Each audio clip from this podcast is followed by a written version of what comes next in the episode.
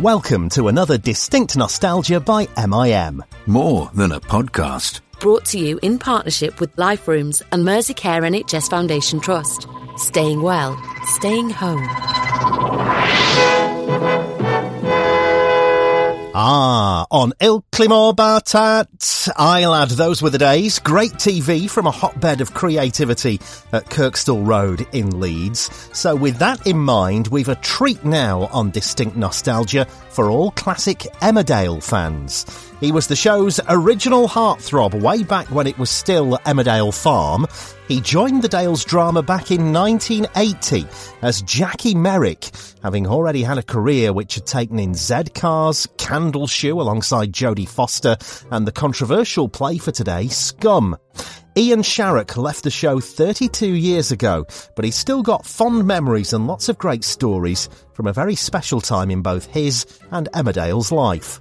Close your eyes and think of jeans, checked shirts, woolly jumpers, bales of hay, and capers with Seth. Yes, he was close to Seth. And you'll be right back in 1980 as Ashley embarks on part of his epic interview with Ian. Enjoy! Thanks, Andy. Now, don't give it your day job, will you? Um, so, we're embarking on part two of our interview with uh, Ian Sharrock. Ian, uh, you're in Emmerdale for 10 years, and um, Jackie came to a um, rather tragic end. Um, was that your decision to leave Emmerdale? Yeah, yeah, it was. Um, the producer, there was a change of producer at that time. This show will not be run from the green room. Right, that was all. Because he felt in his own mind that the, the cast had a say in what was going on. We didn't have any say at all in anything, you know, but he felt that was that was it and that was going to all change. And he and he felt so deeply that EastEnders were our biggest competition, right?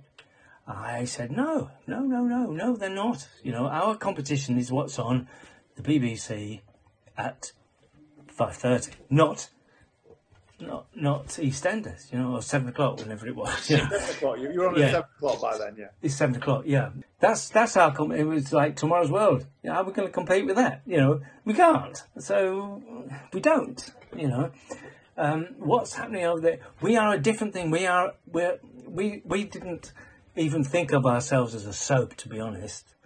We were a bi-weekly series. You know, of country folk, and uh, we And we fact, were. In fact, Emmerdale for a while, didn't it? It used to.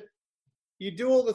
You'd have it'd be on a Thursday, Tuesday and a Thursday throughout the year, and then it used to have a bit of a break as well, didn't it? Yeah, it did. Yeah, we used to have the summer off, as it were, um, but but uh, we, we wouldn't have any time off, or we would. We'd have a four week break, which was our summer holiday, which was very nice. Um, and then we would be back in the studio filming and back out on location filming because we had to catch up. Because as I said, we we only filmed six episodes a month, but we showed eight.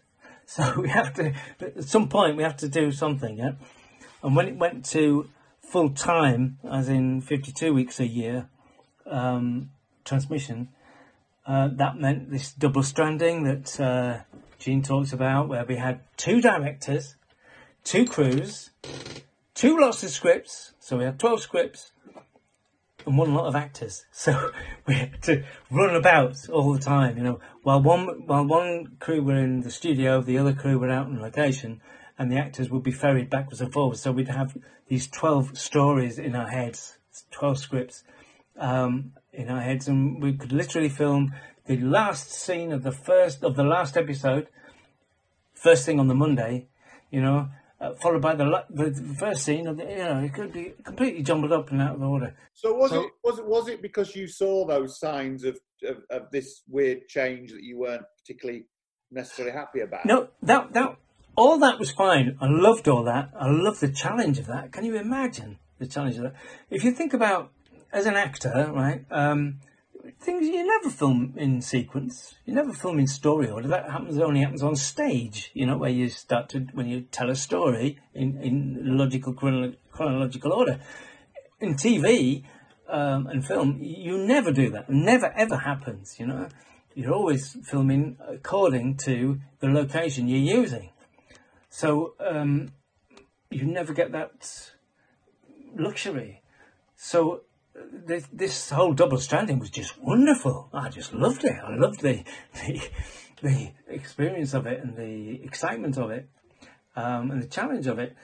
What I objected to was this guy um, with his weird London um, attitude about how we should be more like EastEnders. We uh, uh, and he, he announced that right, we're going to bring in this whole new. We're going to drop drop the name farm. It's no longer going to be farm. We're going to drop that. We're going to move it away from this farm. We're going to base it more in the village. We're going to bring in all these new new characters and this new family called the Tates, and they're going to take over, and everything's going to be wonderful. And I just thought, oh, this sounds like a nightmare. Because shortly before that, or a couple of years before that, they'd done that, hadn't they, with Crossroads? They'd done exactly that same thing, and they killed it off.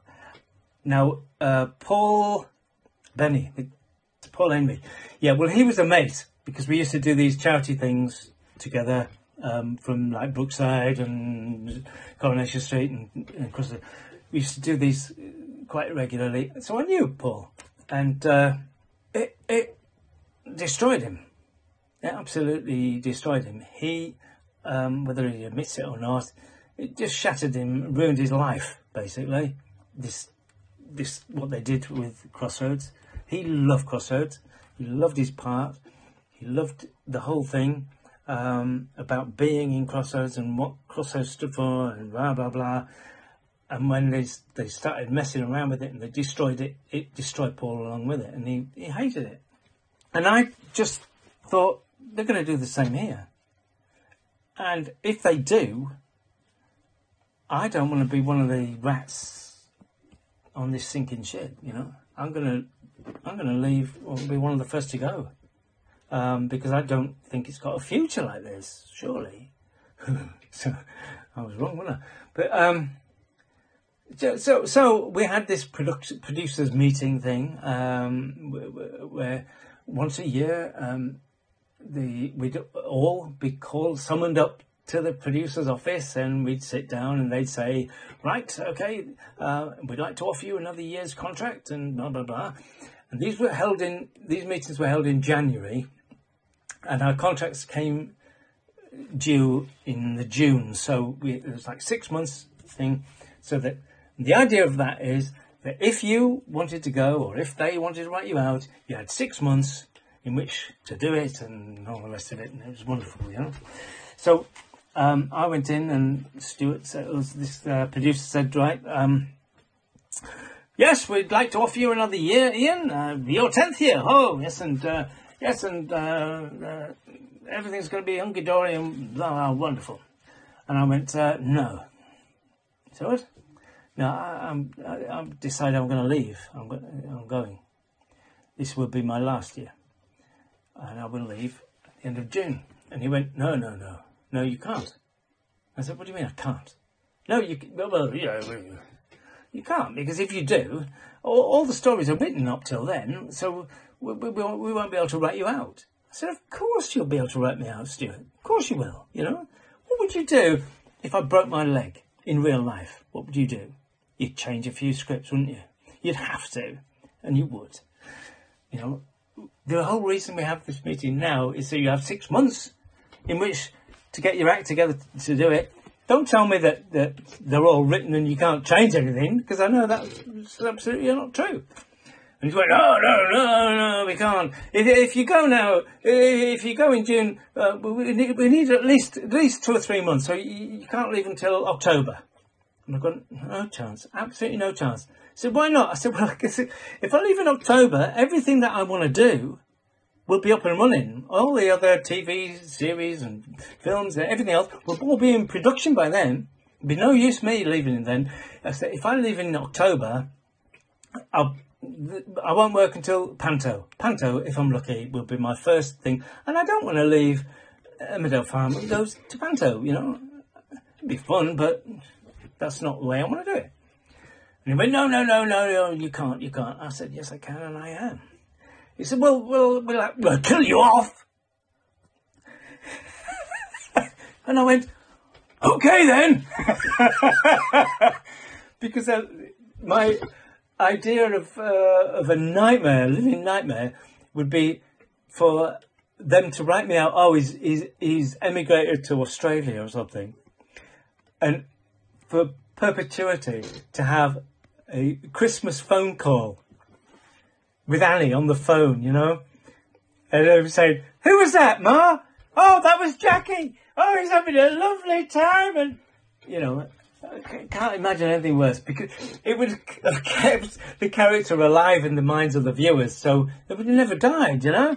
If you're going to kill him off, you put a big red line under it, it's great. Like, yeah, do that. That's fine. And he couldn't believe that. And, and they, yeah, so they wrote me out in the most ridiculous way that they could possibly think of. It was all kind of, I don't know, out of spite, really, I think, I feel. It was, a, it was a, the actual, the way they did it was, it was some kind of um, some Oh. accident with a gun that went off by mistake or something. Or, I know that was so so unbelievable. Ash. It was really it was really bad. He's a gamekeeper's assistant, right? Been around shotguns all his life, right? And I was I was uh, going after a fox. I remember I was going to shoot this fox, right, with a shotgun. Now you would never use a shotgun on a on a fox because of the fur and stuff. Um, you just maim it or blow a leg off or something. Um, you wouldn't kill it outright. You would use a rifle for that job, yeah, not a shotgun. And there I was with a shotgun in my van, and there it was, loaded, and alongside me in the van, cocked and ready as it were. You know, the shotgun is is precariously placed in my cab, which it wouldn't be. It would it wouldn't not be broken. You know, a shotgun. It, would, it wouldn't be loaded. You just wouldn't do it. However, there it is, all against all protocol. And I I give up. Waiting for this fox. I'm, I'm sat there outside the set, you know, the not set, is it? The, the foxhole, waiting for it to appear. And I get bored after about an hour. Well, I'm there. I've got a flask with me. I've got everything with me. I'm gonna you know, have a vigil. I'm gonna be out till dawn. No, I get bored. After about an hour, I decide I've had enough. Get back in my van, set off back, and I see the fox right there, just standing there in front of my van. So I stop. I get out very cautiously, very slowly, reach back into the van, grab my shotgun, which then gets snared around the seatbelt, I think, somehow. And as I pull it towards me, it blows my head off, basically. Absolutely, so far fetched, honestly.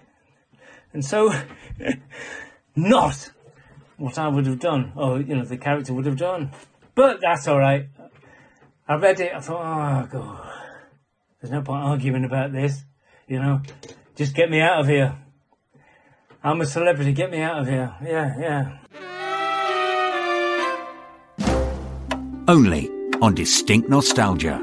When I ran out of children's books, I used to read from Woman's Own. Who knew a four year old would be gripped by an article on cross stitch? We're uniting the ages with Generation Games, a series of comedy and drama monologues and duologues coming exclusively to Distinct Nostalgia.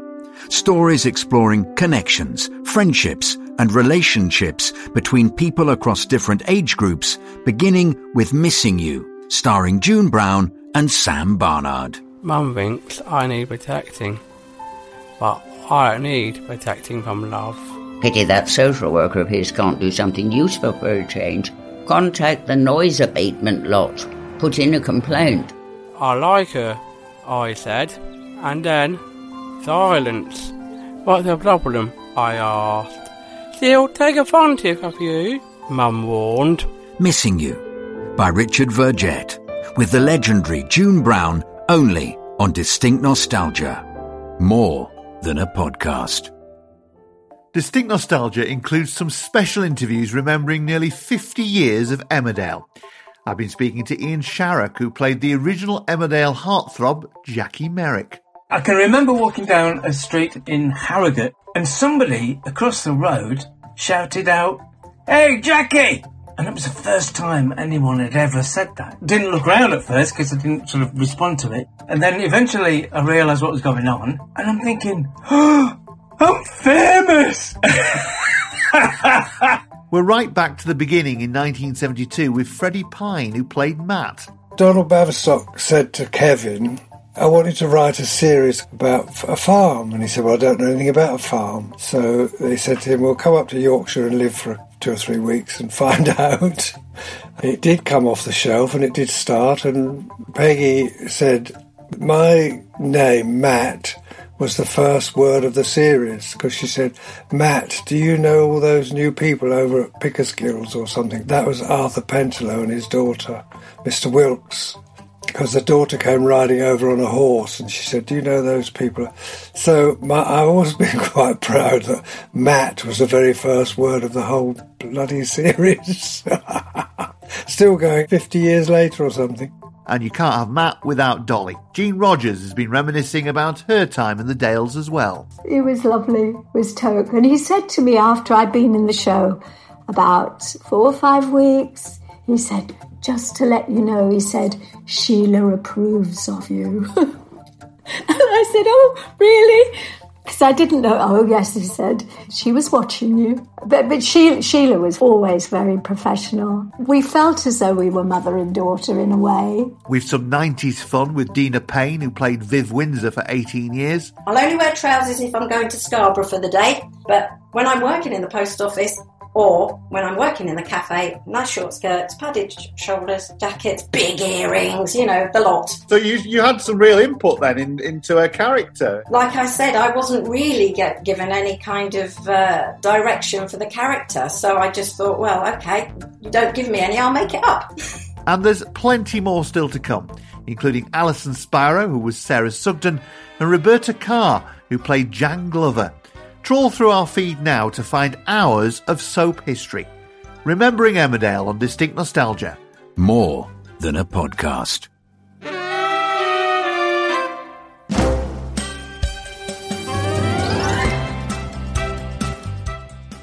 So you got out of there. At this point, you were a big name in television. People Yeah. knew you everywhere as Jackie Merrick. Yeah. Uh, you've been in the soap for in the show for ten years. Um, how did that immediately change your life? Because it must have been quite a big step just to literally leave a program like that on a regular. Yeah. Sort of, you know, it must have. I mean, was it easy to adapt, or or, or what? Well, I was, I was a bit bemused really because everything, the world, begins and ends in London. You know, when it comes to anything to do with TV or film or anything at all, it begins in London, and all the casting directors and agents, and what have you down there, they never watched Emmerdale Farm ever. You know, ever.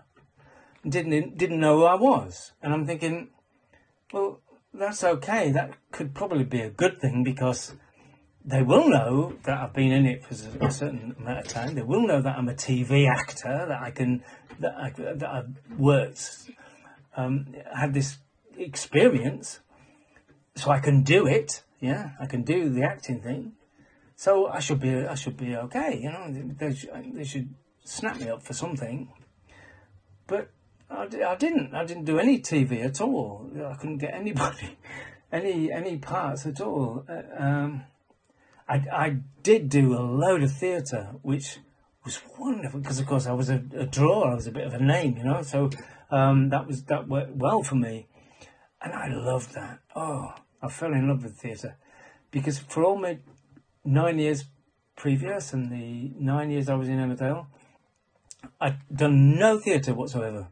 I'd been trained in theatre. I knew exactly what to do and where to go and you know how to do everything, but um, I'd never actually had the experience of a professional theatre. So suddenly there I was, um, and I f the first thing I did was a, a tour. I had a six, a, f- a five month tour. It was a national tour with a the, the lead part in a big play, and it was wonderful.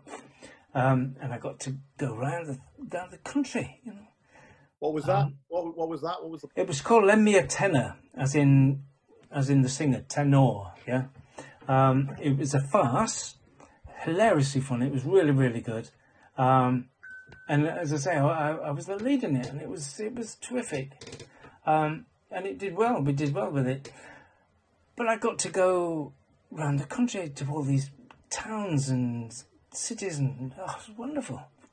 Um, and that that was that was followed by another what another tour after that, another tour after that, and blah blah blah. Um, I, I've had so much theatre experience; it's been a joy. It really has, um, but very little TV, and I couldn't I couldn't understand it at all. Um, You were, the thing was though, back then you, you'd still got. Um, obviously, as you say, the casting people are generally are still based in London, but you had still got Granada and Yorkshire in the north. as Yeah, big yeah, yeah, yeah. Doing things. Yeah. I think you did. You did end up doing some stuff in Heartbeat, didn't you? We'll be back after a quick break. You still loading them and heating them up with all your single shit you've been dropping. You feel me? Loading them up on. It, it only takes structure. And, and, you know, just paying attention to the climate of the game. Yeah. Know what I mean? So do do your homies uh got a role in your in your little I mean? Yeah, yeah, we all we all artists over here, man. I'm Y'all trying. all rap? yeah, I'm Oh, trying. I'm yeah. trying. I'm Oh, trying. I'm trying to get them on there. Yeah, Damn, y'all me, me, just- yeah, look. We all artists, man. We go. You feel me? We gonna have this like. Bro, me and my man, like me and my man Kyle, we be like, I don't know, we play, we play with this shit Don't right play now. with this I ain't gonna lie, we play with this shit right now for for. I ain't gonna lie. Don't play with it, Don't play with it. No. Take that shit serious. I did one episode of Heartbeat. It's strange you should say that because um, that was that was uh, produced by one of our Emmerdale executive producers. Right, he was a producer of that, and this producer uh, put my name forward. and Said, "Well, Ian's Ian's available. He can do it. He can play this part." And, uh, the executive producer went, no, no, no, we can't have that. No, he's too typecast. We can't possibly have Jackie Merrick playing that. They, they'll never go for it. They'll never go for it. No, we can't have anybody from Soap. Who did they get? Incredible! And there he was. That that was skyrocketed his career off. Nick Berry. Nick Berry. Yeah. Nick Berry, yeah, yeah. So anyway, but I did get to be in it, as, as you rightly say. Uh, that was a lovely, a lovely um, part. Very, very uh, not Jackie. It was uh, kind of a, a big galara. Was it was really, it was quite funny. Uh, and I got to, again, you know, going back to it was a bit of a parody on me, me and Seth because it was me and uh, Greengrass, of course. You know, uh, and we were poachers. so Bill Maynard. Bill Maynard. Bill Maynard. What a character he was. who of course, who of course had spent a lot of time at Yorkshire Television before that. Of course, as uh, I grew up watching things like uh, The Gaffer and Selwyn Froggitt. and all that. Absolutely. Yeah. Yeah. Mr. Mr. Mr. YTV. Um, he was a real character. In fact, um, yeah, I, I, I knew him socially as well, so it was it was good. Um, he, he went up for a part in in in Emmerdale. He didn't actually get it in the end. They went with another guy, but uh, he was very um, very close to the production team uh, all during that period. So we knew him quite well. Went to dinner with him and stuff. Enjoyed it. Did you end up doing Casualty as well at one point? Weren't you in Casualty? Yeah, I did. Uh, I did an episode of Casualty. Uh, um, a, a New Year's Eve special. It was um, an hour-long special. I played a guy who was having a, a, a mental breakdown. Really, that was. I enjoyed that. That was good fun. Sounds strange. I was playing a mental breakdown. Yes, it was good fun. Yes, terrific fun. Terrific fun. You love those kind of roles. But looking looking back at, at, at Jackie, then um, obviously you played him for nine years. I mean, did you, did you enjoy it? I mean, when you look back, do you think you enjoyed that period? Oh, I did. Yeah, of course I did. You know, I mean, looking back, um, I made some terrible decisions, but in my personal life or during that time, because I, um, I was getting too much money. I think you know, I was too young, getting too much money. I didn't really know what to do with it, so I got in a lot of um, fights with people unnecessarily. I don't mean phys- physical. I just you know, but um, the work work was wonderful. I loved I loved it. As I said, I, I would genuinely have paid them to let me do it, you know. Getting up at seven in the morning and driving, you know, with the sun, with the, with the in the actual dawn, and driving up the Yorkshire moors, um, like four miles from my own home, you know, where I lived, you know, um, to work with the animals and and laugh, oh, laugh with with Stan Richards and and Jack. Oh my goodness me, because Clive Clive and I were really close too, and sometimes Clive and I would just get the, the giggles. You know, we just. Uh, you know, when you when you laugh so hard, you, your stomach actually hurts. We'd be like that in the in the caravan, and, and uh, we, we got changed and stuff and, and then we get on set, and something would something would trigger us off, and there we go again, you know. And I can remember the unit manager really getting angry with us on, on several occasions, saying, "Look, boys, will you just stop laughing?" You know, sorry, we can't. You know, because you can't once you go, can you? Oh, it's so funny. So how how do you think it? You know, how do you think it actually changed your life? Oh, uh, Emmerdale. But it, it, it, in every single way you can think of, it changed my life. You know, um, I mean, personally, the actor. You know, I had suddenly, as I say, I've got money. You know, I'd never had any money. I'd had lots of big jobs and um, prior to that, but not any serious money. I'd never been able to go on hol- holiday. Haha! I went on my first overseas holiday, you know, because of Emmerdale. Um, uh, by the end of it, I was staying because we couldn't stay in like um, three star resorts um, when I had my wife and my two babies. You know, um, we couldn't stay in those kind of places because you get all the punters are there, and then and you just get hassled from the moment you arrive to the moment you leave. You're just getting you have your photograph taken, and you just can't have a holiday a family holiday, so you have to go to like a five star resort where they don't give a damn who you are, you know.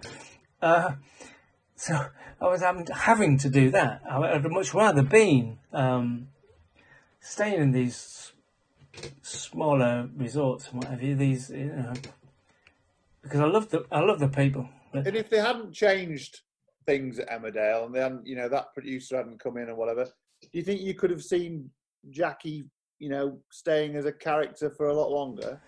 I don't honestly know, man. You know, because as I say, I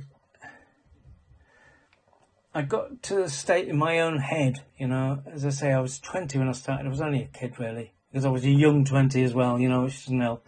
And then, um, I my character had done all this, completed its cycle of you know full gambit of of of I'd been in love, I'd had the wars, I had the fights, I had the cheers, I'd I've done everything, you know. So I, I'd exhausted everything, and and fundamentally, first and foremost, I was an actor.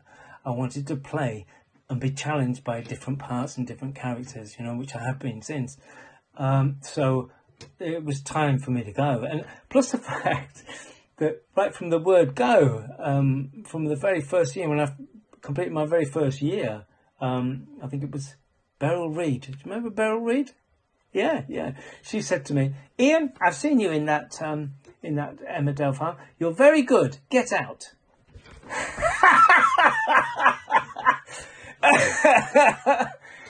because because to an actor you can't stay in something more than more than a year. You you get typecast and you never work again. You know, and that was that was very much. Uh, wasn't she doing? She, I'm sure she did some children's programs at Yorkshire, didn't she? If I remember rightly, I think she was doing uh, a kids program.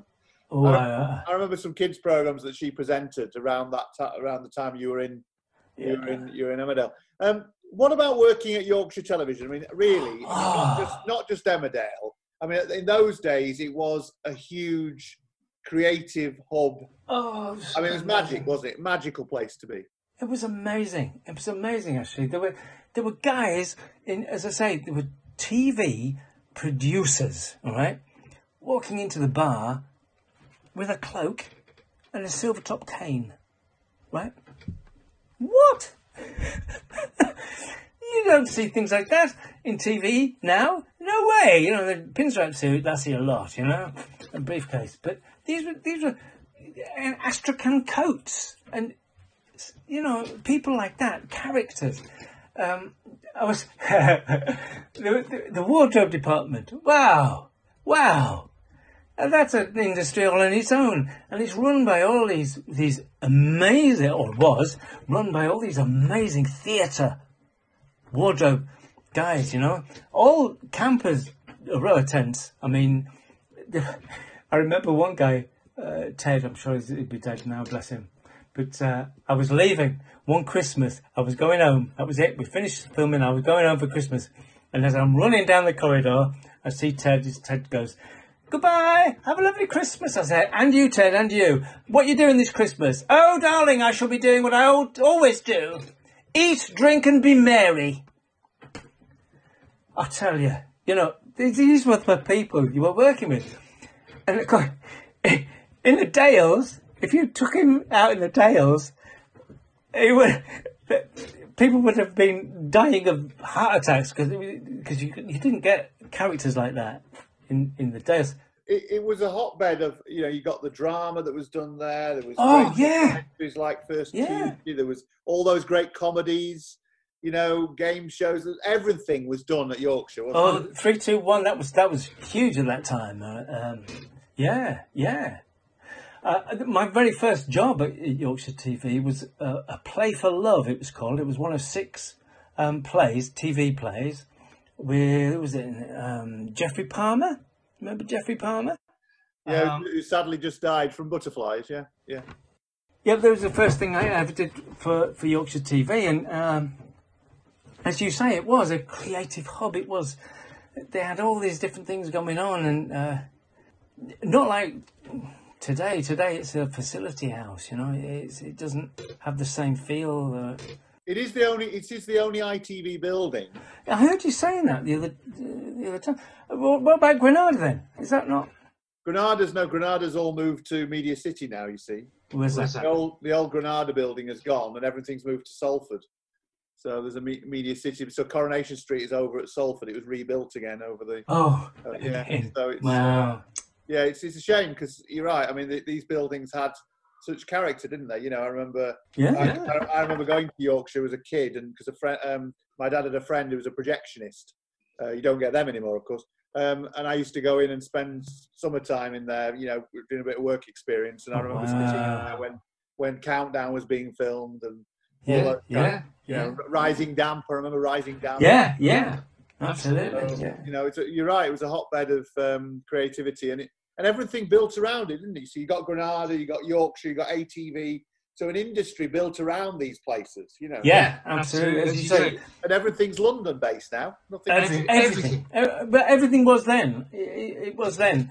Um, uh, th- they, they would they would cast stuff, you know, Yorkshire things in London. You have to do that in Soho, and you think, well, um, like like Jean, Je- Jean was talking about her experience, and um, Jean uh, again, she was a London girl. She, she you know, with this London Yorkshire accent, which, um, yeah, we- I don't know. There was I a, remember, I, remember I, I interviewed Chris, uh, Christopher Strauli, who played. Um, did you? in- How is he? How is he? He's all right. I've, I've actually become really good friends with him. Actually, I, whenever I need anybody to play Winston Churchill, I use Christopher Strauli. Oh, okay, yeah. But no, he's, Oh. do, he's he's very he's very well. He's, but he said he used to um, him and Peter Bowles and James Bolam and Richard. Yep. Richard, um, Wilson, Yep. They would rehearse in London first, and then they'd come up to Leeds and record it on a Friday night. Yeah, yeah. So, so, I so there was still that London link. All Yeah, absolutely. Yeah, yeah, yeah, yeah. And a lot of the, these writers that I was talking about, they, they were all London people, you know, they were all Londoners. They didn't know the first thing about farming, you know? and quite often I get something like, Jackie comes screeching to a halt in his tractor. I'm thinking, you're joking. Screeching to a halt? Tears across the farmyard, screeches to a halt. I think, uh, have you any idea what you're talking about? It's like a tank, right? you can't screech to a halt in a tank. You know, you can't do it. It's like weighs about five tons.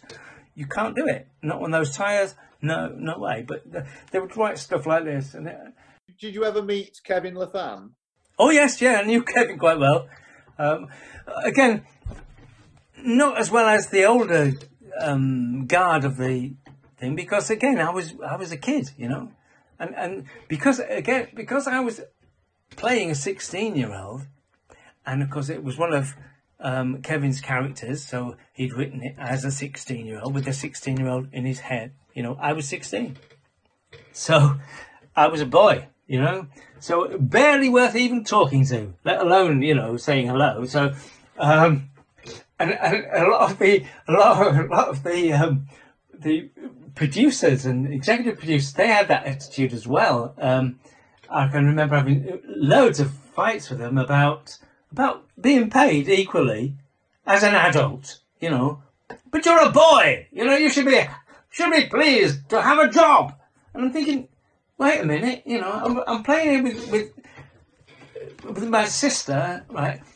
who is actually older than me physically, but younger than me as a character, and yet she's getting like twice as much money for every episode and doing less work. So how come? Why? You know, it's not fair.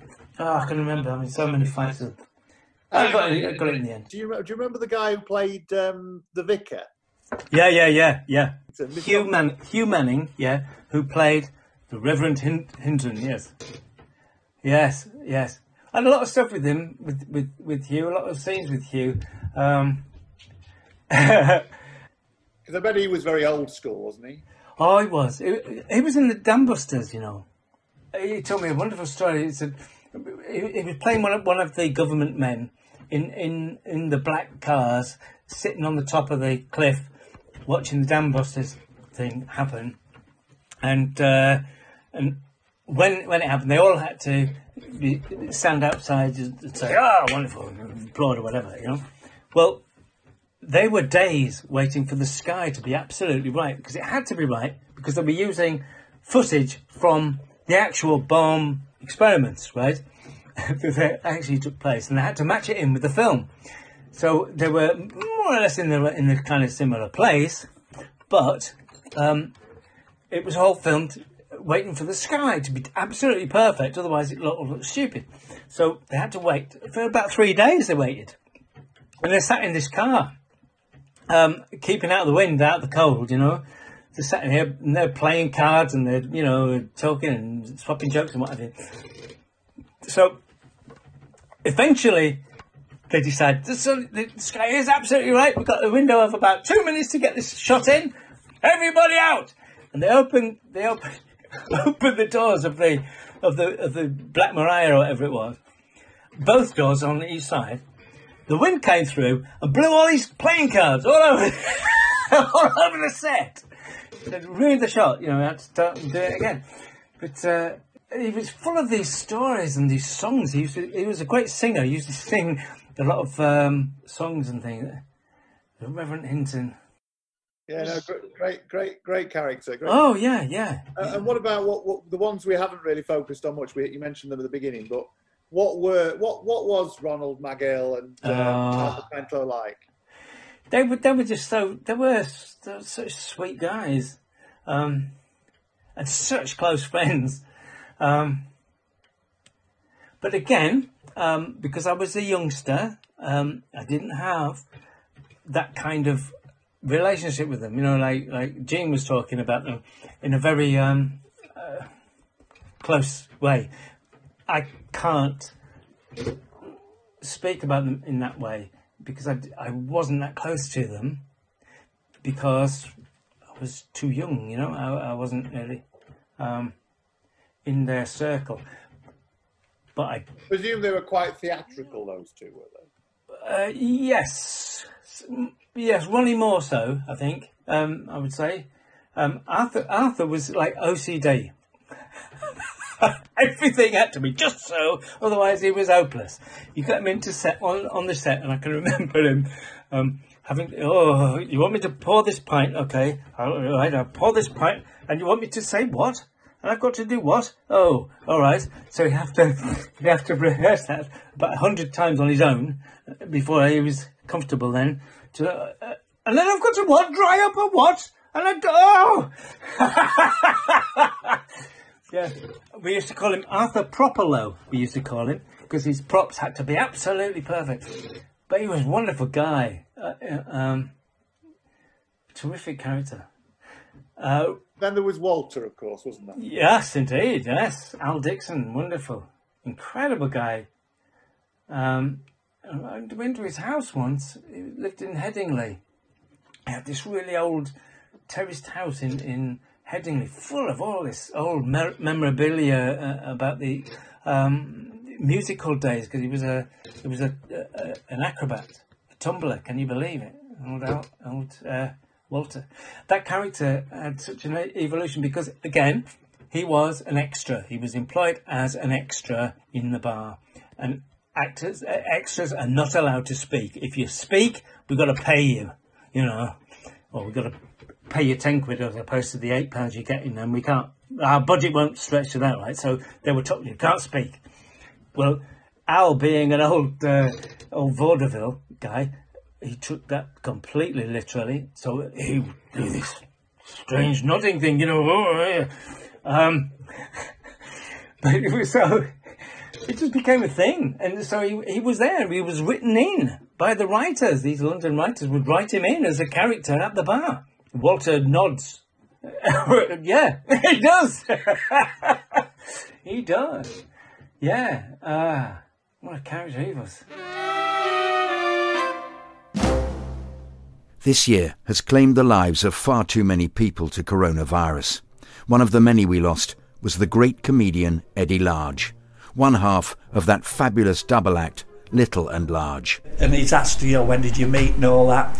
And he'd have the, the stock answers, you know, oh, we met by accident, you know, I ran him over on a zebra crossing, you know, things like that. In a special interview, Sid Little remembers his long-time comedy partner and their years together making people laugh. I'd be stood there and Eddie'd go like, uh, you know, look at him. If he turned sideways and stuck his tongue out, it looked like a zip. If he had four more navels, he'd look like a flute. You know, you know, when he wears his blue suit, he looks like a, a refill for a biro. You know, because I was thin, I was really skinny, and Eddie was on the stocky side, and that's when the comedy started coming in. That's Little Remembers Large, only on Distinct Nostalgia more than a podcast. Search for Distinct Nostalgia wherever you get your podcasts or go to distinctnostalgia.com. Do you want a cup of tea? I'll have half a cup. And that caught on. Yeah, that became a kind of catchphrase, I think. It was the hilarious film of 1999. wasn't anything to do with race or religion or creed or colour.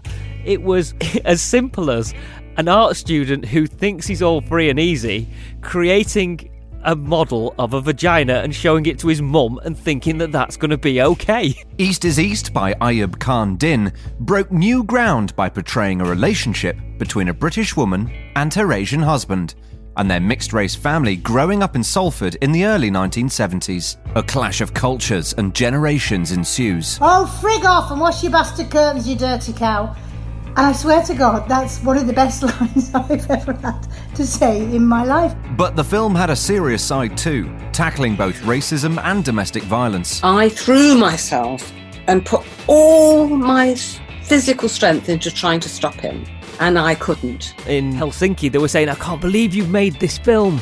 It's incredible because it's showing what life is like for us now. A series of special interviews with Linda Bassett, Lesley Nicol, and Chris Bisson. It was a great script and it was a timely thing to tell because it hadn't been told before. They've done all sorts of incredible things to transport you back in time to give you an authentic feel of what it was like. This series of special interviews is available now at distinctnostalgia.com.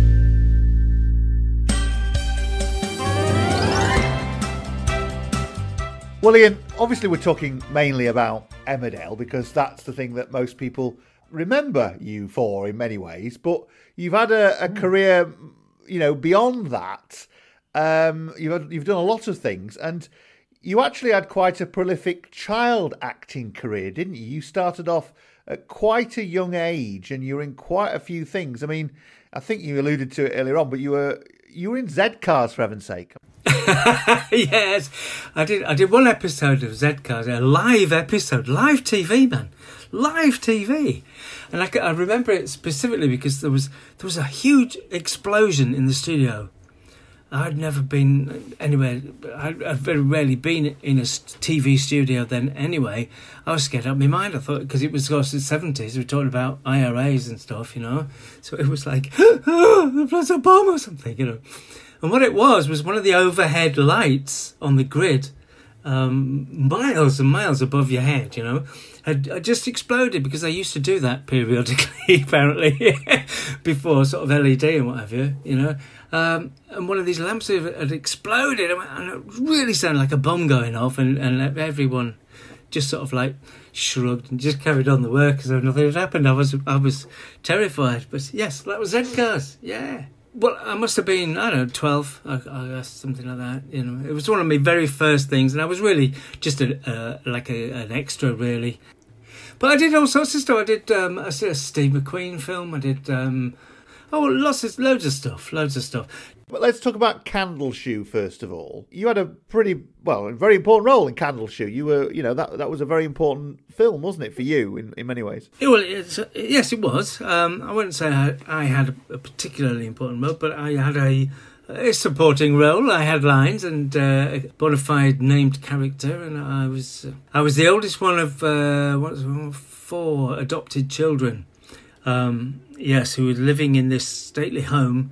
Um, um, where the what was she? I don't think she had, she had yes, the lady of the manor, as it were, um, had no children of her own, and so she had adopted. In fact, she had a had a granddaughter. She, she did have a child at one time. She must have died. Her, da- her daughter, but her granddaughter um, had been lost somehow. I can't remember how, and um, had managed to find her way off. Oh, she'd been taken off to America. That's right, and her father had died, uh, and so and then they'd lost touch with her and didn't know where she was.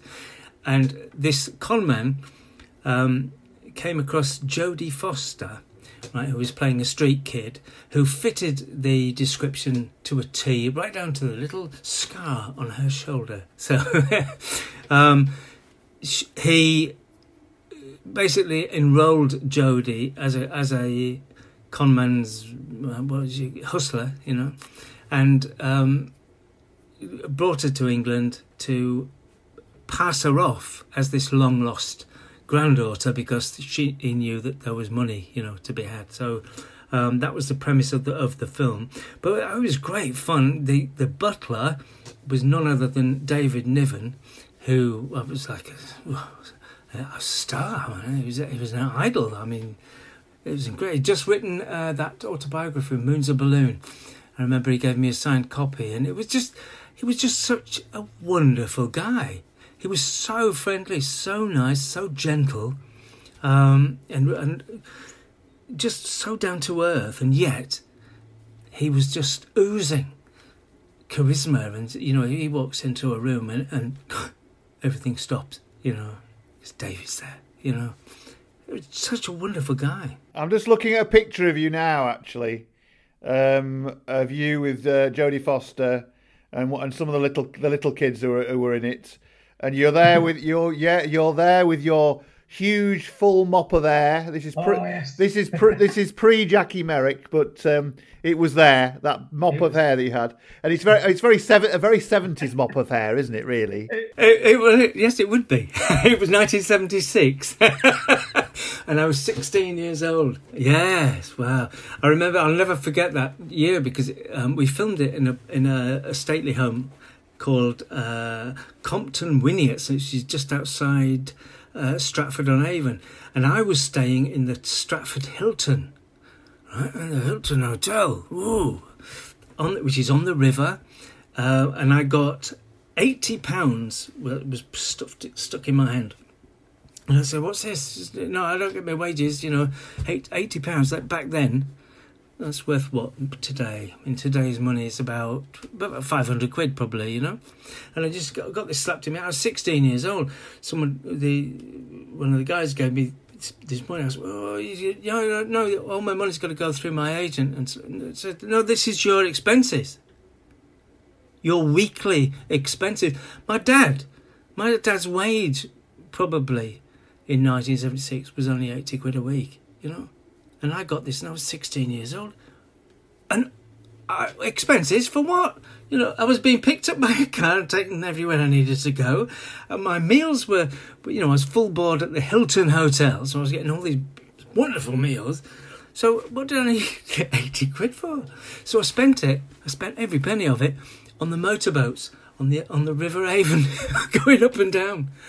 But uh, I mean, that's fantastic, wasn't it? And obviously, Jodie Foster wasn't um, wasn't a big name at that point. This is very early years. Yeah, Jodie was fourteen, um, and she was a real tomboy. She got me into such trouble because I was I was a. Uh, it was my first real, you know, sort of big movie, and it was a Walt Disney movie for goodness sake, you know, uh, and uh, and I was getting all this money. I was staying in these, you know, the Hilton Hotel and being picked up and taken here and there and everywhere, and um, Jodie used to lead me down the garden path.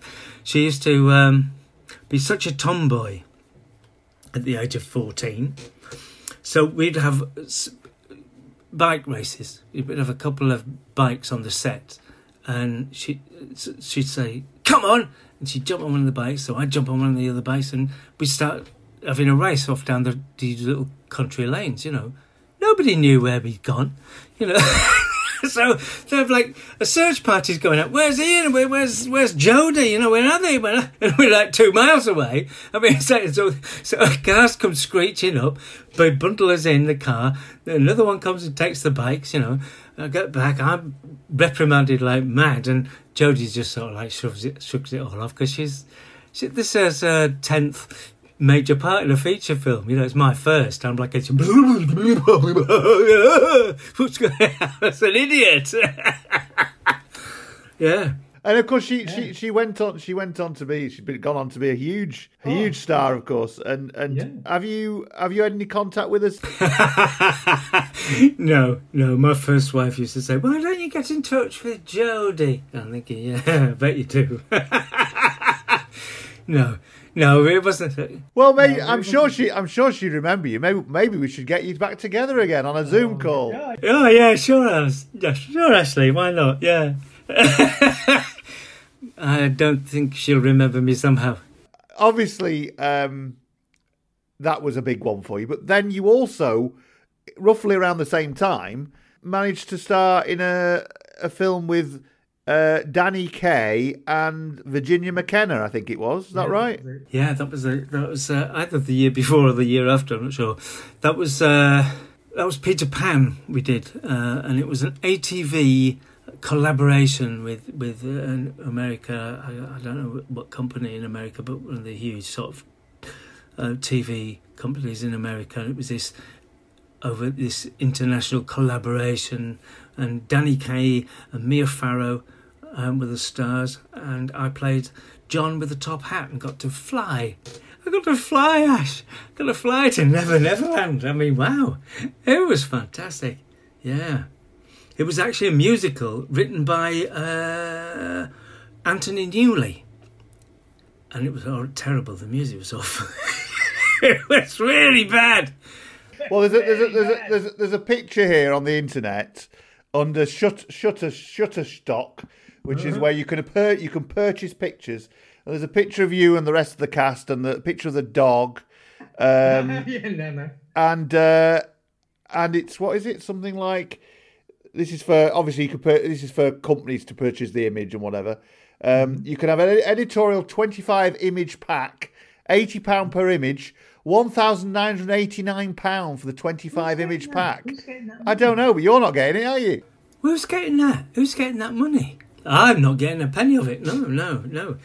Actually, if you look at that picture very closely, um, you'll obviously see. Um, well, who's who's in the picture for a start off? Can you see? Ish. Is, is it like is Danny Kaye dressed in Captain Hook? Yeah, Yeah, and you've got I think it's Virginia Virginia McKenna with with her arms Virginia around McKenna, you. yeah, Yeah, she mum. yeah, yeah. my mum. Virginia McKenna, yeah, she was mum. She was my mum, yeah.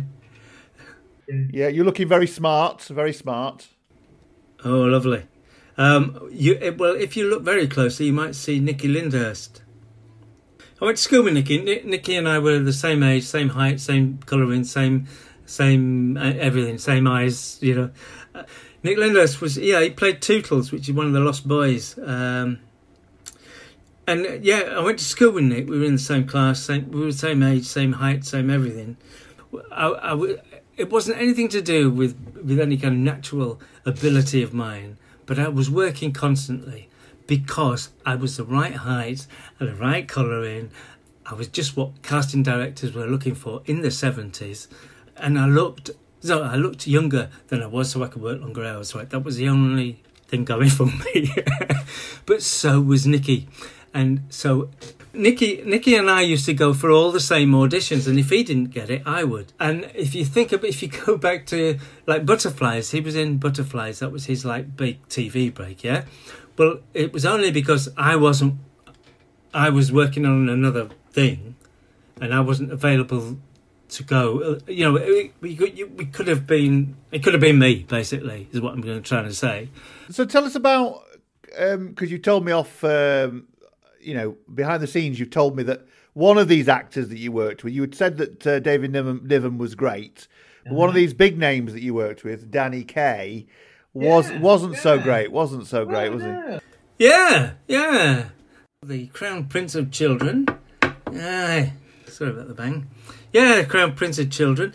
He was, um, oh, he was the most unsufferable, grumpy. We being me and Nicky and everybody, you know, all the kids.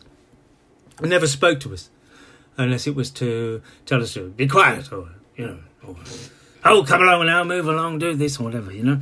He, he only spoke to Mia Farrow, and Virginia McKenna, of course, and uh, the director. Everybody else was a bit beneath him. And I, we were really, um, well, I, well, I was going to say we were really shocked, but we weren't because we didn't even know who he was, really, to be honest. I remember when I got the job, my mum went, oh, she nearly fainted on the carpet. Going, what's the matter, mum? she said, Danny Kaye, Danny Kaye. it's him. She was a bit, a huge fan of his um, because, of course, it was her era. Um, but uh, we didn't have a clue. Well, I didn't have a clue who he was really. But that was Danny Kaye, and uh, he had to break the filming to fly off to uh, uh, Hollywood on in a great blaze of publicity um, to present a check on behalf of UNICEF because he was the mm, the spokesperson for UNICEF, the great children's charity, and the great children's hero is going to fly and give this present this huge check on behalf of him, blah blah blah. You know, but yeah, he didn't have any time for us whatsoever. And so you were also in um, this play for today. There was lots of play for today, some real memorable, memorable ones back in the day. And you were in one of the most memorable ones, which never got broadcast at the time because it was so controversial, and that was Scum. Yes, that was Scum. That was uh, yes, it was all set in a in a borstal. Um, I don't know what my crime had been, um, but I uh, yeah, I was there with with uh, Phil Daniels and uh, and of course Ray Winstone, who uh, who's gone on to much greater things now. But that was his first real leading role. He was the leading boy at our um, uh, Borstal, if you like. He was our he was the daddy, if you like. Um, he violently usurped the um, other guy um, who was played by John Blundell, as I remember, um, rather violently with a um, a billiard ball in a sock. Nearly killed him. You were sort of seen as his sort of sidekick. Well, no, I was his. I was really I was his, his gay lover, I guess you'd say. Um, it, it wasn't, it wasn't a sidekick. I was just being used, uh, just to uh, uh, alleviate some of the pressure, you know, that was on. Right. Well, we, we won't we won't say too much about it because it obviously. I mean, I'm not saying I'm not saying we're not saying anything about it because it's controversial, but because we we we want to try and get a reunion together of the of, of the oh. cast from Scum if we can because it was a, a, a you know I know it got made into a movie later on, but it took the BBC a long time to show it, didn't it? It was many years before it was actually properly shown. Yeah, the BBC didn't show it for donkey's years. They made a film of it later on. Uh, Alan Parker got the money together somehow and made a film um, independently of the BBC uh, because they just knew it was such a good script and they were onto something. However, in the uh, in the rewrite, they managed to write my character out completely, so I didn't appear in the film, which was rather rather annoying. I remember, but I was probably filming something else, so I wasn't really that bothered. There is a, there is a, a famous scene on from Scum between you and uh, Ray Winstone that you can see if anybody looks up. It's still on. Yeah. It's still on YouTube, and and again you've got that long floppy hair. Uh, which you've kept all your life. I mean, I can see it now, flopping, flopping around. It's it's still there. yeah, I still got it in a box, in the box at the bottom of the water. Yeah, yeah. uh, Yeah, I mean you've done you've done tons and tons of things, and of course in more recent times you, you went on after Emmerdale to do uh, Casualty and Heartbeat and all sorts of different things. Um, the one thing that keeps getting mentioned whenever we mention you to distinct fans is your role later on after Emmerdale um, in Alan Partridge. well, that was that was the weirdest thing um, for for an actor. You know, I was I was a a proper actor, right? So I work with scripts, and you know, I'm sent the script first. I have a read of it. Um, I, I, go along and discuss it with the director, and then we go and we, we rehearse the words and all that. But with uh, Steve Coogan, it was all improvised, every single word of it, and. So I tipped up for that first day on rehearsal. Uh, uh, where's, where's the script anywhere? No, no, no, no script, no script. My, my. um, I'm trying to think of a way to put this nicely, and I can't. So, um, yeah, my um, my posterior was uh, somewhat, yes, uh, yes. You you get the point. Yes, I, I was terrified. What do you mean no script? So we carried on. What we the, the format was, we had what was it? Four days rehearsal, and I don't know five. F- we had four days rehearsal and one day in the studio, and that was it. Um, and Steve, on the f- first day, or in fact during the audition, he he he laid out exactly what he wanted. He said that he wanted uh, he wanted me to play his um, obsessed fan, basically. Um, and uh, really that was all the direction I got, if you see what I mean. And so we just bounced it off each other until we had a script, and it was it was every word that I spoke in that episode. This might interest people who who are fans. Um, was my own, yeah. And I'm not a wonderful creative writer. I only knew to say those things because they had been said to me by obsessed fans in the past.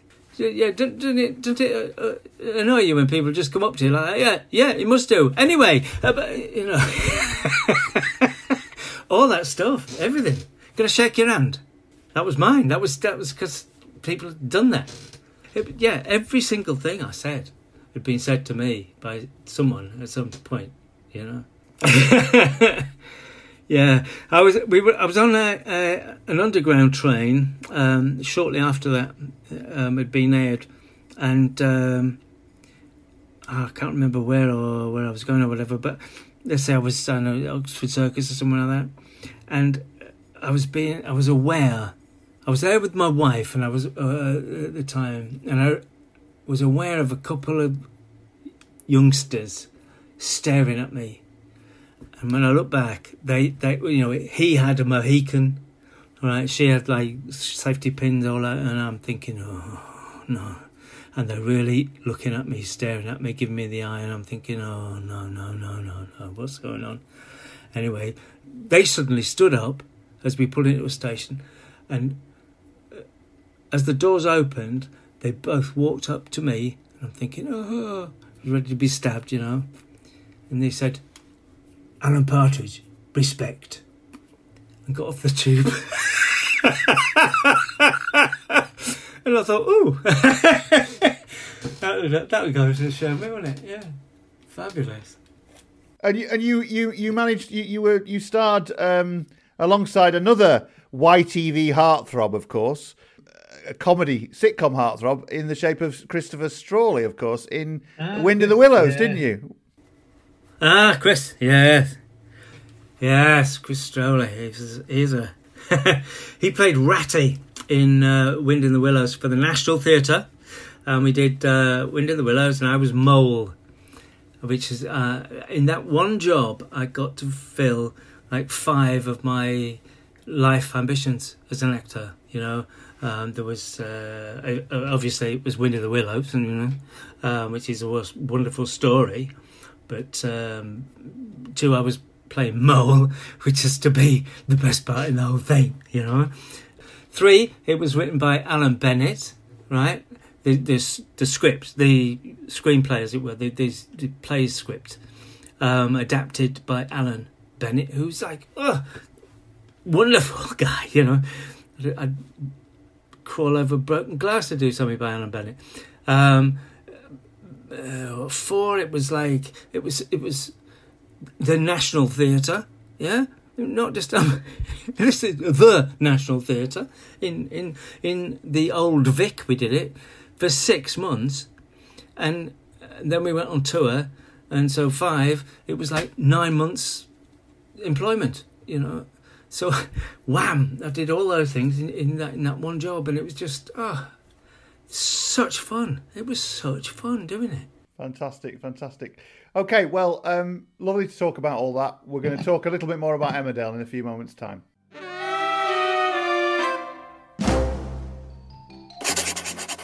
Dear Miss Jones, may I call you Clementina? Firstly, may I say how nice it was to meet you in the park yesterday? Distinct Comedy presents Letters from one Border Terrier pup to another. Apparently, socks that cannot accommodate toes because they have large holes where said toes should be fail to fulfill any real purpose. Based on true events seen through canine eyes. I now know that I'm definitely afraid of both heights and, not surprisingly, of big ladies. Dear Clementina. Search for Distinct Comedy wherever you get your podcasts. Sincerely yours, Stanley Burke. Woof! Distinct comedy, fresh and original. Get Kettle on Dotty, I'm thriving. Have you heard about her at number 38? This is right. Emma, yeah, she's only gone and got herself an hot tub. Meet Florian Dotty by Janice Fryatt. Two northern lasses who love a good goss. She's invited us round to help her christen it. You might need to trim your lady garden a bit. And they'll have a sideswipe at anything, from the neighbours and social issues to sexuality and social media. Gypsy Queen? No, thanks, Satan. I'm on a health kick. Well, you don't look very healthy right now. You've got a funny colour. A distinct comedy presentation, only on Distinct Nostalgia. It'll be just like Love Island. Love Island? Are you kidding? Lesbian Love Island, more like if it's just us three. Listen by scrolling through the Distinct Nostalgia feed. If nobody was told what you were meant to do, if there weren't any rules, we would be living in a totally different format. A brand new podcast featuring rarely heard voices from across the UK and around the world. Bisexuality is not really understood because people have biphobic tendencies. And the second you mention bisexual, just their ears pick up. Contemporary conversations around bisexuality. Oh, well, you, you're still confused, right? No, I'm not confused. We are questioned so much more than people when they come out as straight or gay. It's intense pressure of like, am I sure? You're literally like monitoring yourself. Every episode will include a very personal story as we try to paint a real picture of bisexual Britain. This is Bisexual Brunch, available now wherever you get your podcasts. So Emmerdale's still going strong. I mean, ne- nearly, nearly, um, nearly forty. Well, forty odd years since you started in it. Uh, forty years since you began in it. Um, Emmerdale is still still going strong. It will be fifty in a couple of years' time. Um, it's been through lots of different reincarnations and things, but it's still at its core, still about Yorkshire and still about the Dales, even though it's about the village rather than the, rather than the farming. yeah. What do you what what do you make of the fact that it's um, it's endured? Because a lot of a lot of um, um, drama serials have gone by the wayside. Obviously, Corrie survived and EastEnders and whatever. But uh, what do you make of its longevity? Well, I, I'm. Was it still the farm just as you left? It was still Emmerdale Farm. I was in the last episode of Emmerdale Farm. Yeah, Oh, that was exactly when I left. Yeah, yeah. What do I think about the longevity of it? Well, I'm always very pleased for them, for the actors, for um, for the show. Although the present show bears no no relation to the one I was in, you know, as far as I'm concerned. Um, so I have no connections with it at all. If ever they have a a, show, uh, a reunion, I'm never invited. They never invite me um, because I, I, I'm not from that era. You know, I just What did what do you think that period? Because you were a young young man when you started in it. You were twenty, you were there till you were about 28, 29. So all your twenties were spent in Emmerdale in a, in Yeah, a yeah. top top drama serial in Britain, and everyone could see you and all the rest of it. What did it teach you? Do you think about both about acting? uh, You were working with some fantastic actors at that time, but equally, what did it teach you personally as well? What did you learn from that period? Do you think? Gosh, what did I learn? Uh, well, Stan, Stan Richards and I, um, we had a we, we used to share a dressing room, right? And um, we we were in what were we, dressing room three, and so dressing room one would be Ronnie, Ronnie Magill, uh, Amos, and uh, Miss Wilkes, um, and Fraser. Um, they'd be in res- dressing room one. That was the men, male dressing room, right? Dressing room two was for the the girls, the women, the the all the matriarchs and what have you, your dollies and your Sheilas and um, what have you. And then there was dressing room three, and that was Stan and me. And um, we used to get all the uh, all the other male actors, right? All the all the club turns, if you like, you know that we're talking about. All all the people who were just in just for that couple of episodes or whatever, they'd all come to room, um, and they were so welcome. You know, we made them so welcome. And Stan and I always had this thing about giving them a bit of extra time because they were so nervous. They'd they'd, they'd tip up on, on location, for instance, a a a club turn. Right, it was a comic on tour uh, on, on, a, on on a club circuit, and he's got this part in Emmerdale. He's only got three lines, you know, but he's got this one scene with him and Joe and Seth, you know, uh, and he's got to say these lines. He's nervous as anything, absolutely terrified. It's his first time in a TV thing situation. He's absolutely terrified, and uh, so consequently, he won't do very well. You know, he, he'll stumble, he'll mess around, he'll forget his lines, he'll you know whatever, because he's so nervous. So it was Stan and I. We, we would deliberately go out of our way to make these guys feel as comfortable as we could possibly do, right? Feel at home. Uh, because it was in our interest as well, wasn't it? You know, if we were going to be in the scene with them, we want we want them to be their best. So it wasn't all altruistic. However, um, we would notice we noticed that a lot of these directors that we got, um, they'd uh, settle for the odd mistake. You know, if if it was um, Fraser or me or Stan that made a mistake, then we might get another take. But if it was, uh, you know, Joe Blogg's comedian, you know, and and he stumbles on his line, makes a bit of a mess, gets it backwards or something, it goes out like that. Uh, yeah, and Stan and I would be would be appalled at this. I think this is no, you can't do this. Poor fella's nervous enough without you know ridiculing him in front of his family and friends. You know, can't do that.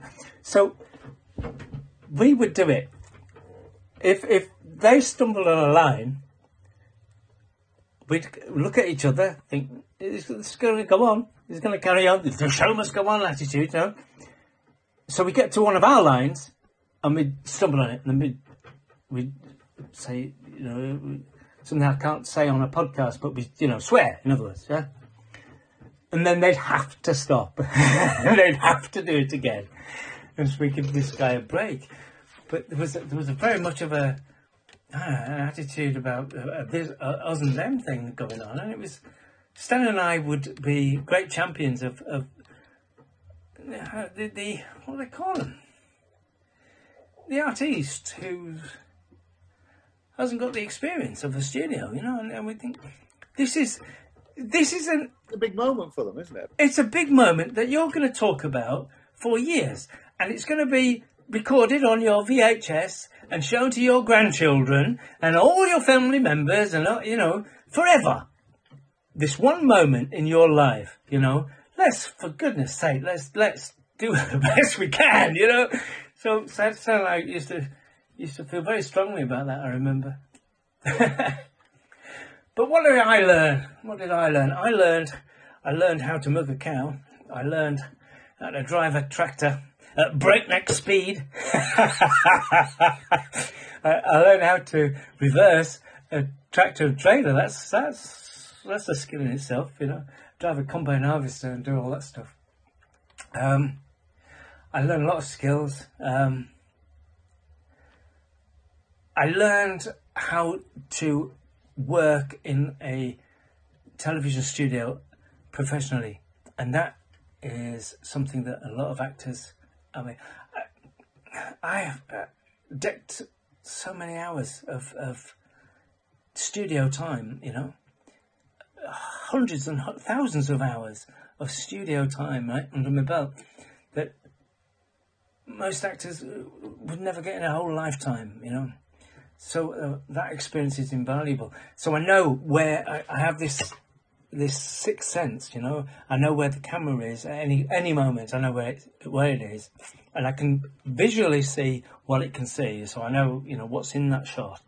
Um, I know what my relationship is to it, so I know which which way to turn. You know, so many times you'll be watching TV, or I'll be watching Netflix or something, and I'll see an actor um, turn the wrong way.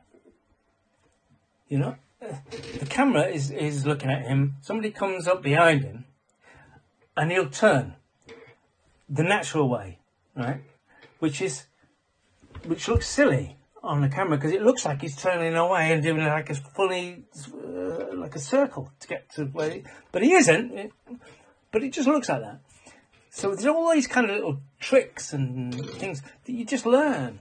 Um, and I, I used to, I remember whenever I to kiss Malandra, um, she'd, we'd, we'd go in for the kiss, you know, and I'd always stop her and I'd move my head upstage of hers, right?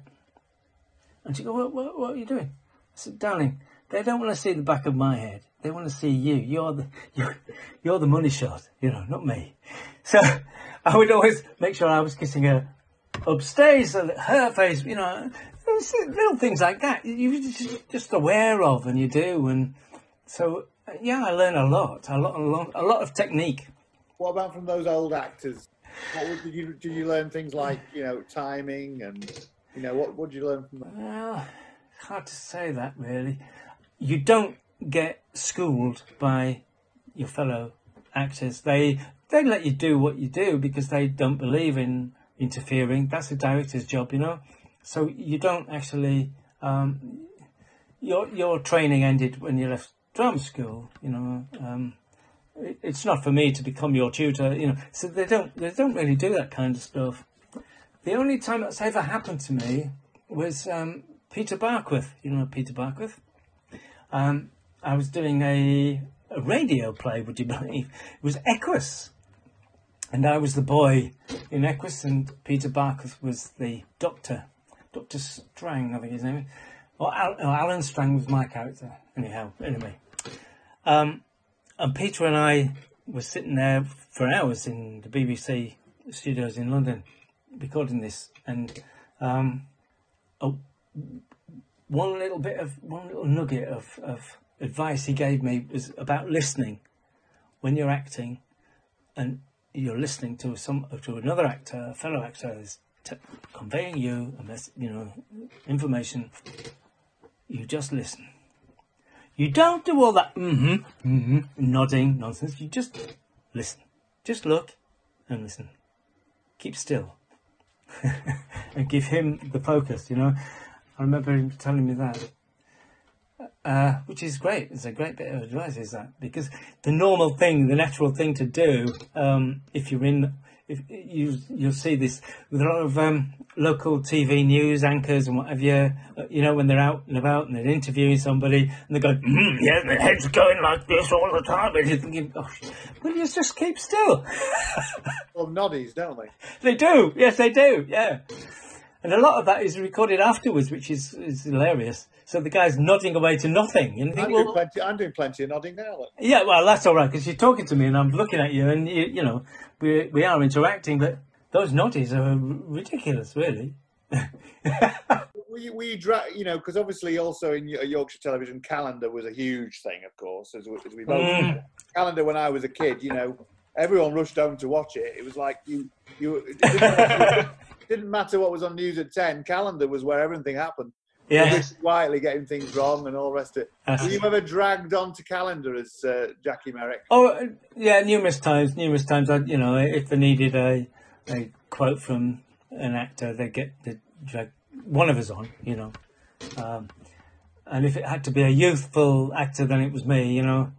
Invariably, it'd be, it'd be Fraser, you know. But uh, yeah, um, because Fraser was Fraser was definitely a big he was the it's the YTV thing. he was yeah, the big yeah. star of it in terms of YTV, wasn't he? Yeah, so what, yeah. what do you think you learned personally? Because obviously, you know, you were you were young, you were young, as you say, you were a young twenty. You were thrust into this limelight and all the rest of it for nine years. Yeah. What do you think? What do you think you learnt from it on a personal level?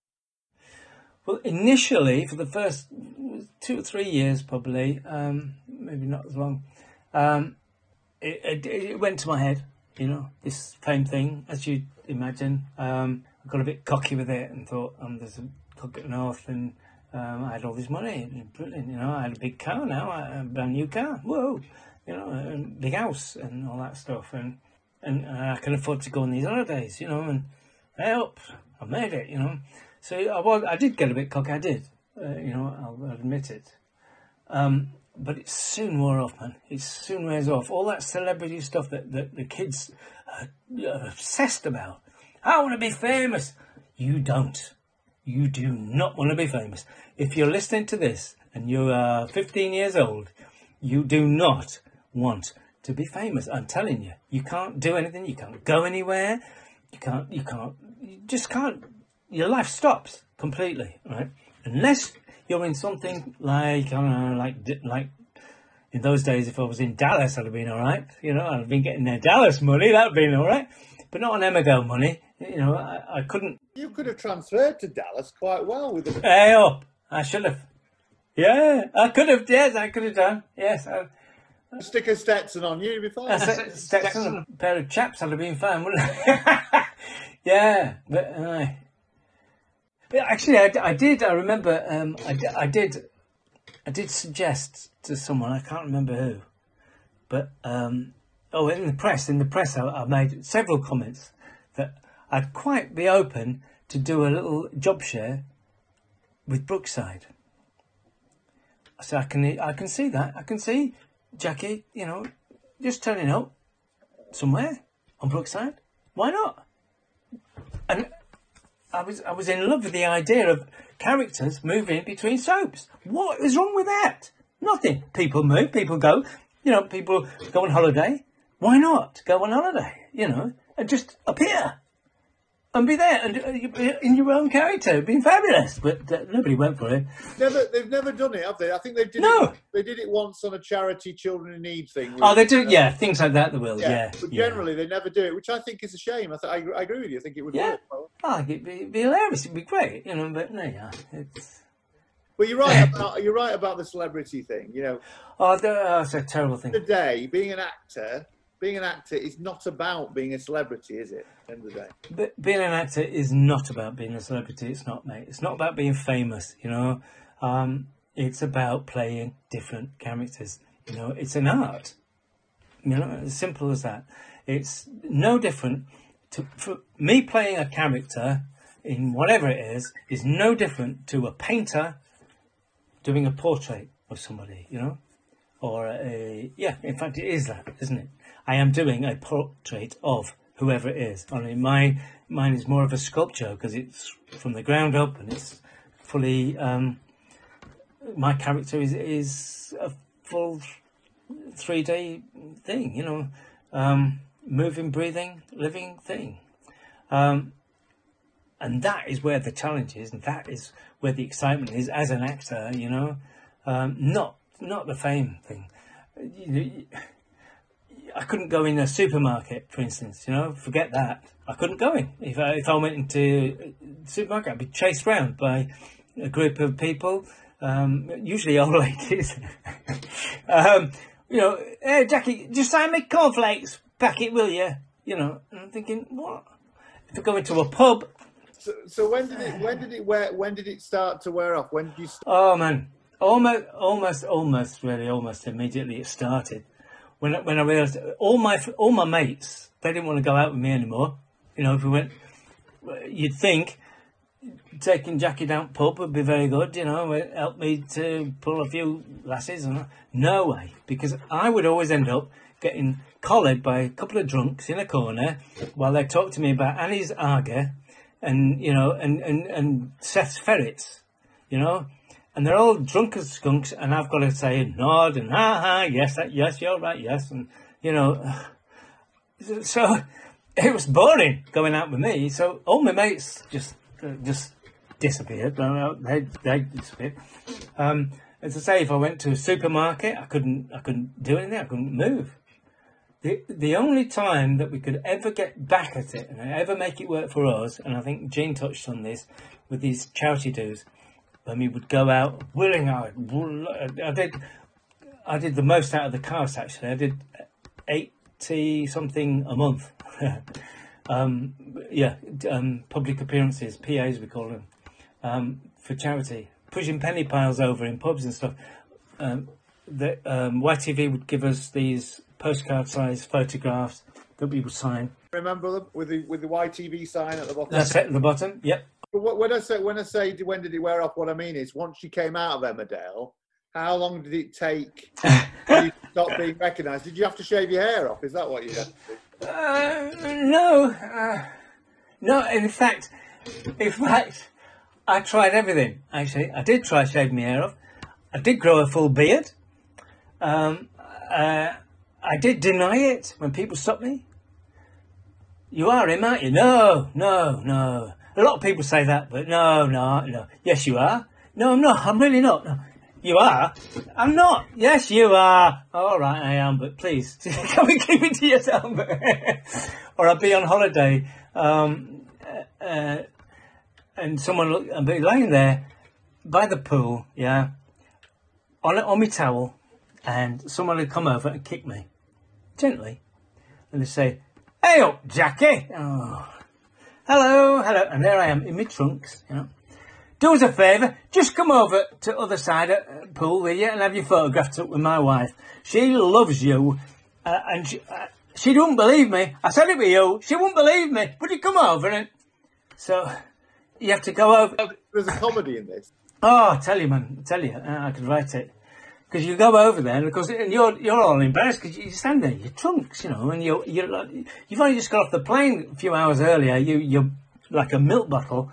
The last thing you want to do is have your photograph taken with your bits, you know, by some woman. You know, you got to put your arm around, you got to kiss her, and you're like, oh, please, you know, and and she's had, uh, had- she had a few pies as well, and you're thinking, oh, come on, come on, leave leave me alone, mate, you know, but they won't. I once once went for a, a uh, it was a, I think it was it was a it was either an anniversary, wedding anniversary, or or a, a a Valentine meal or something like that. But I did, just me and my wife at that time, and we went to this beautiful restaurant um, in Harrogate, I remember, and we had a little table for two with a candle on it. It was lovely, absolutely gorgeous. We're having our meal. Had the starter. Waiting for the second course to come, and somebody pulls up a chair at my table and sits down. Hey Jackie, and it starts off. I went, hello, hello. Fancy seeing you here, eh? You never, oh, I, I can't believe it. Yeah, my wife I, over there. I said it was you. She didn't, yeah, didn't believe me. And all this is going on, and you're thinking, oh, please, you know, he's talking about Seth's ferrets and Zaga, and, oh, and is it real beer in that pub then, Hey, or what? Hey, hey, hey. And going, yeah, yeah, yes, it is actually. And, uh, oh, is it? Uh, yeah, well, um, uh, uh, this, don't it, does it ever bother you? And you think, does what, what doesn't what ever bother me? Well, people must stop you all the time, mustn't they? I'm going. Uh, yes, they do. As that happens, very very astute of you. Yes. Yeah, aye, aye. It must get on your nerves, don't it? Um, well, occasionally, you know. Yeah, it must do. Uh, aye. Anyway, about Seth, and he's there, and he's and I'm sitting at my table, and I'm thinking, please, just go away, leave me alone. you don't miss any of that. Not at all, man. No, no, not at all. So what's what's what is you know if anybody's listening to this who thinks ah Jackie Merrick, I wonder what happened to him. What is Ian Sharrock's life like now? What does what does he get up to? What's um, well, yeah. Well, Ian sadly has had. Oh, pardon me. A cup of tea. Uh, Ian sadly has had two strokes now, and uh, so he no longer works. I'm okay, you know, physically I'm alright. Um, um, I have certain right hand issues, you know, I can't write anymore properly or, you know, readably and stuff like that. But uh, um, I could have been a lot worse, that's for sure. So I'm no longer um, working as such. I can't get a proper job, put it that way. Um, I, I am still considering, I am, no, I'm still sort of considered as an actor. I can act, and I have acted since my strokes, and uh, it doesn't affect any learning of lines or anything like that. Um, and uh, I've done what have I done? Two two tours of a play of separate plays since since then, so I'm, I'm okay, and I can get around and do stuff. Well, I, am sorry to I'm sorry to hear that, but you seem no, to, no, it's fine, fine. Still seem to be, um, you know, you, you told some great stories this afternoon. So, Ian, it's been lovely to talk to you um, at length about Emmerdale and your experience on Emmerdale. I still remember you coming into it and being this sort of uh, this young man who was, you know, sort of uh, everyone was talking about. And you're right, you were one of the first sort of heartthrobs, along with Frazer Hines and Chris Quinten in Coronation Street. Aye. So you, you were pioneers, you three. You were Yes, indeed, indeed. Yeah. um, so it's been lovely to chat to you and reminisce. Thank you very much indeed. No, it's been a pleasure. It really has. Thanks, Ashley.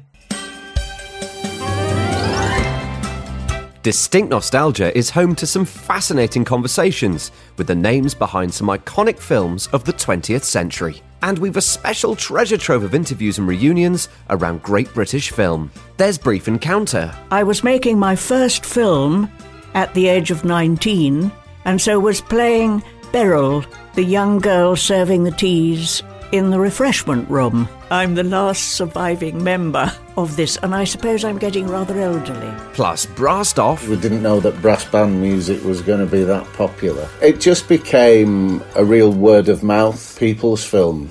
It stayed in the top 10 in London for nearly three or four months, I think. And it, it, we eventually had to go up and ask them to stop showing it in Leeds because it was going to ruin the uh, the video launch date.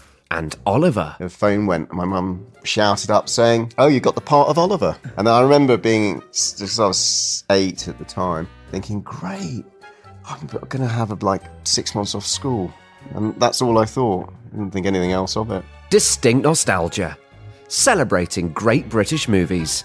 Listen wherever you get your podcasts, or browse our existing programs at distinctnostalgia.com. Distinct Nostalgia is brought to you in partnership with Life Rooms and Merseycare NHS Foundation Trust. We've lots of activities for you to do at home at liferooms.org. Staying well, staying home.